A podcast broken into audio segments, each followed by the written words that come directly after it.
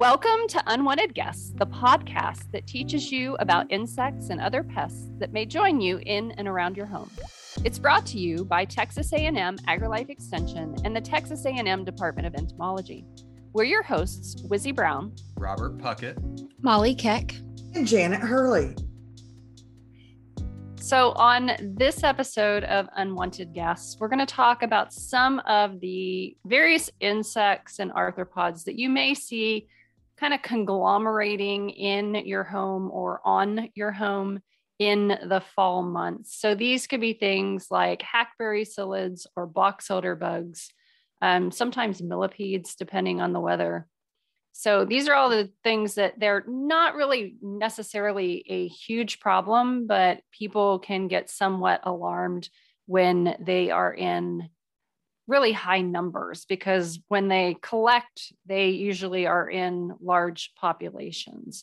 So we're going to start off with um, hackberry psyllids. Who wants to chime in and talk about hackberry psyllids, what they look like, uh, where they're found, and are they a problem or not? How do they get in?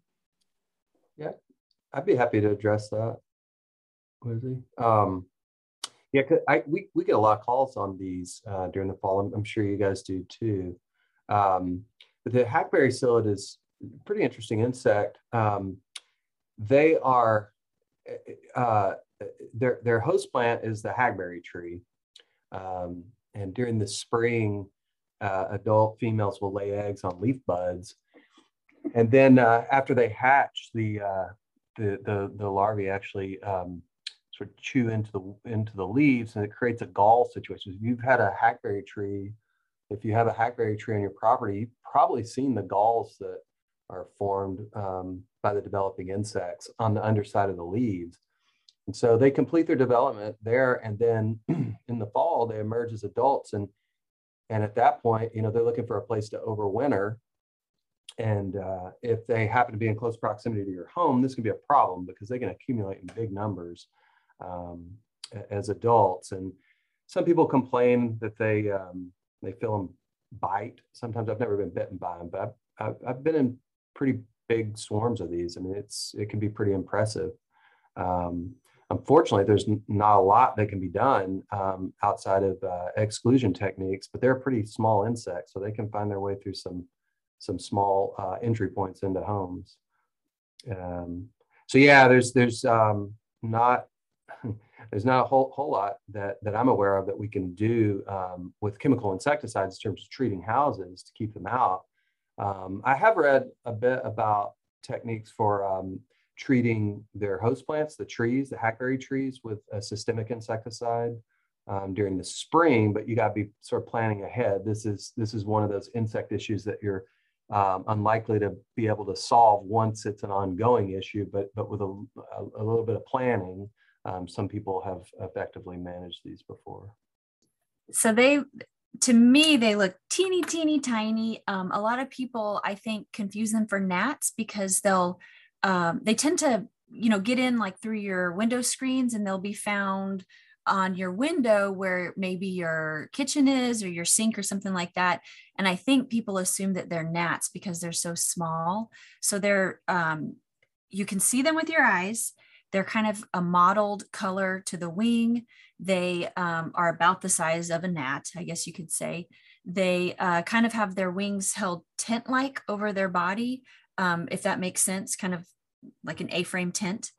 And um, they're kind of a brownish, I guess, brownish tan color. Really hard to identify it unless you have it down on the ground and you're looking at it. You know, it's really hard to figure out exactly what it looks like as it's flying.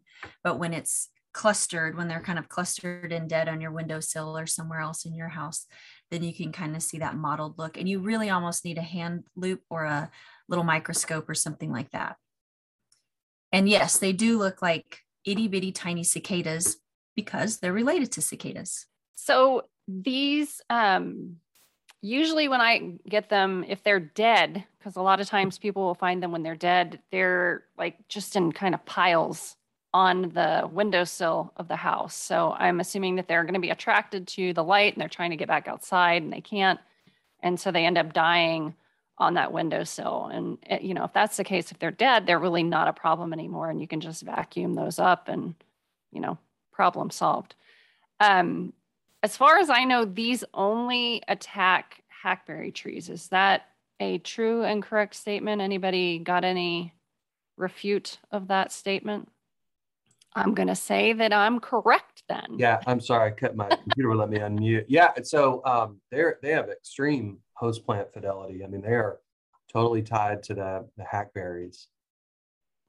So, and so I think one of the one of the ways that people can control i mean if you have hackberry trees or if you're planting hackberry trees then if you avoid the ones that make the seeds then that can help is well i was just going to say because i'm in such a urban area and most of my hackberries have been cut down i mean that's why i was just curious if you know if they did move but i mean so again know know the trees in your your area well, and that's something that I always get from people. You know, they have these hackberry psyllids and they're coming in their house and they're finding them and they don't have a hackberry tree in their yard. So they're just like, you know, well, I don't understand where these are coming from because there's a hack there isn't a hackberry tree in my yard. But hackberry trees are very common within Texas. And so it's quite possible that even if you don't have one in your yard, someone close by is going to have a hackberry tree and these do have wings and they are capable of flight and so they can move from those areas and while they are associated with that tree as their host you know they can move about when they are winged in the adult stage good point that's what i was trying to get at because i mean most hackberry trees because they are native they may not be in an, an established neighborhood but if you've got um oh, oh, that creek bank, that area, that wildlife area that's close to your home. And most of us do because we have some park or or open area. A lot of times that's where you'll find your hackberries. Right. Yeah. There's like a ton of different species of hackberries. I think they're in the Celtis genus. And a lot of them don't even look tree like to me. They're more of like a shrubby type of a thing. But you're right, Janet. If you have a easement or a green belt close to you, a native area, there's a good chance there's probably several species of those close by. And they they're itty bitty, so they get picked up by the wind. I can remember a time um, at a at a conference being way up on like the seventh or above floor and finding those hackberry psyllids all the way up there. So they kind of get pulled up into the vortex of the wind, so they can travel quite a distance from maybe their original location where they've emerged.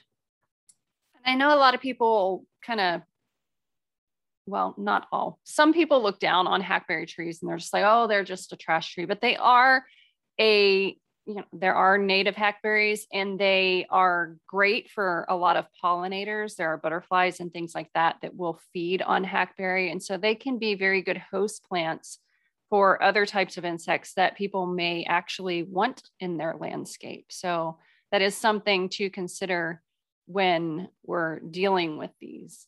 Um, but the good thing, or at least uh, one, one of the things that I would say is a good thing, is that the hackberry psyllids don't last forever. I mean, it's usually a very short window that we're talking about that they're really problematic. And it usually happens in the fall. And, you know, I would say what, maybe two or three weeks that we really kind of have them being a problem and then they kind of die off. Right. And usually around Thanksgiving, it seems like. Yeah. They're there for the holidays. They're coming to visit with all of your family. all right. So moving on to the next insect, we are going to be talking about box elder bugs. And I don't think that these often come inside. I, I think they might at some point be able to, depending on how they found their way in, but usually the calls that I get on box elder bugs are on the outside of the structure. Molly, do you want to tell us a little bit more about the box elder bugs? Sure. So box elder bugs are kind of a, a decent sized insect. They're much bigger than those hackberry psyllids. They're um, like a um, grayish black with red edging on their body.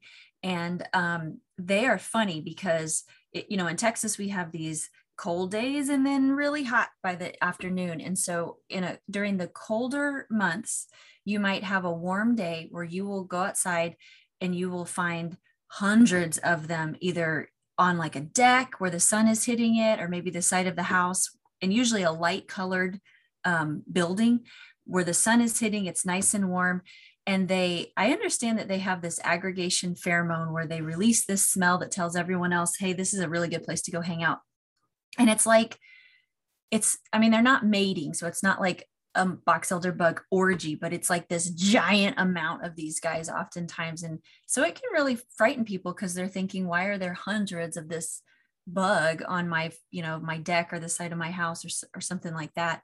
And um, they are called box elder bugs because box elder trees are their food source. But I have never, ever been in a situation or seen a situation where they have caused any kind of damage to a box elder tree, I'm sure that's probably possible, but at least in my area, I don't see that happening. I don't know if you guys do.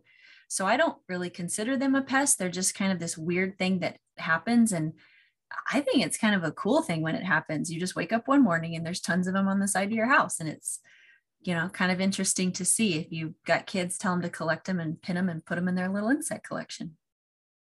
That's easy insect collecting right there when you have those massive numbers and you can just grab them.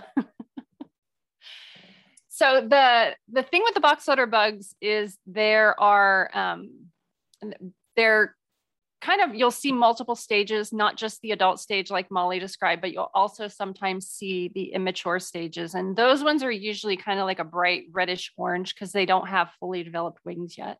So you might see those as well and you know they tend to crawl into all the little cracks and crevices and i, I usually see them um, either in the morning like you mentioned but sometimes i'll see them in the afternoon as well like especially during the winter time they'll be on the um, what the west side of the house and usually it's on light colored surfaces and they'll come out there and they're sunning themselves and getting all cozy warm so it's not something that's going to harm anyone personally. They aren't going to, you know, bite or anything like that. So it's not really problematic.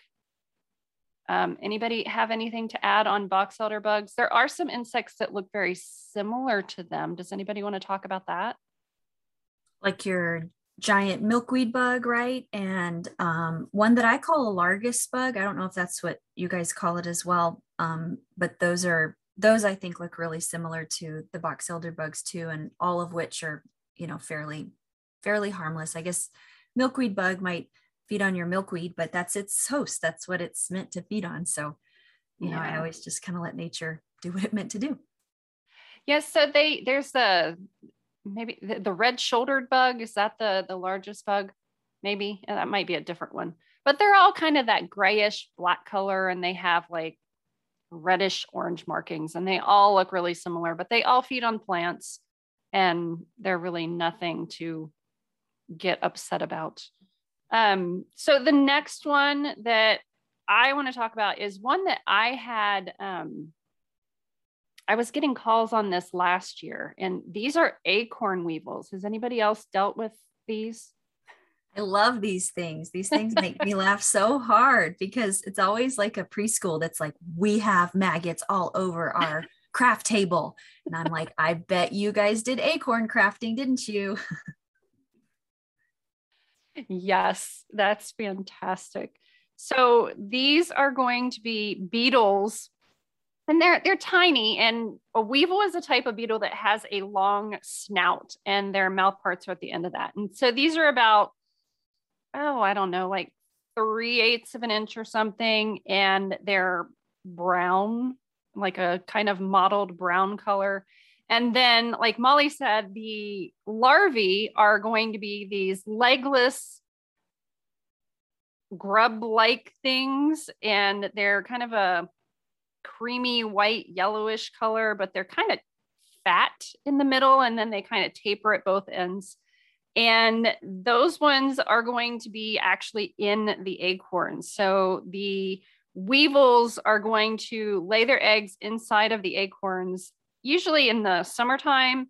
And then the eggs are going to hatch out and they will actually be inside the acorn and kind of feeding and doing their thing inside of there. So when those acorns fall to the ground in the autumn, then the larvae is going to chew a hole out of that. So if you've ever found an acorn and it has this little perfectly round hole, that is where the acorn larvae has chewed its way out and actually has emerged. And so those are going to emerge out in the fall once those acorns hit the ground. And then they're going to tunnel into the soil and that's where they're going to pupate. And so they'll stay down in the soil until they're done pupating and all that stuff. That usually takes a couple of years. And then the adults will emerge back out. And so they kind of have overlapping life cycles. It's not like we have uh, zero acorn weevils at some points in time and then acorn weevils at other times. But as far as damage, unless you're eating the acorn, it's really not problematic um, or planting the acorn because the weevils are going to feed on the inside of the acorn. It's usually more of the nuisance, like Molly mentioned, if you have acorn crafts that you're doing, or if you go collect acorns. I know I like collecting acorns in the fall and, you know, kind of putting a display or whatever. There's the option of having those larvae emerge out. So, do the adult weevils bite or anything? And because I mean, again, I typically don't think of acorns in Texas, but I know we have them. I'm looking at a lacy oak tree as we speak, and I'm I'm I'm looking at all those acorns out there going, huh, maybe I might actually see something. so this is one of those things I think it's like they're always there, but people don't if they don't know about them, they really don't pay attention. I mean, I know that probably everybody listening has picked up an acorn at one time or another and it's had a little hole in it. And you're just like, oh, okay, you know, whatever. They don't know that that was caused from this acorn weevil, you know, chewing its way out and kind of going about its business. So they're they're here they're not problematic. The adults, while they do have chewing mouth parts and are capable of biting, they're not going to bite. Um, or if they do, you're probably not going to feel it. They're not attacking you or anything like that. So they're more of a nuisance pest. And usually, when acorn weevils, uh, the adults, if they come into a structure, people will confuse them with other stuff. It could be they think that there's some sort of a pantry pest, uh, like a rice weevil or something like that. Or I had somebody that they they thought they had boll weevils coming into their house, and I was just like, I I think that this is probably what you have instead. So again, be careful with what what you bring in for um, holiday decor Yes. So if you are someone like me who brings in acorns, especially like the giant bur oak ones, those ones are amazing. Mm-hmm. Um, you might want to stick them into the freezer for a couple weeks to kind of help kill off whatever might be in there.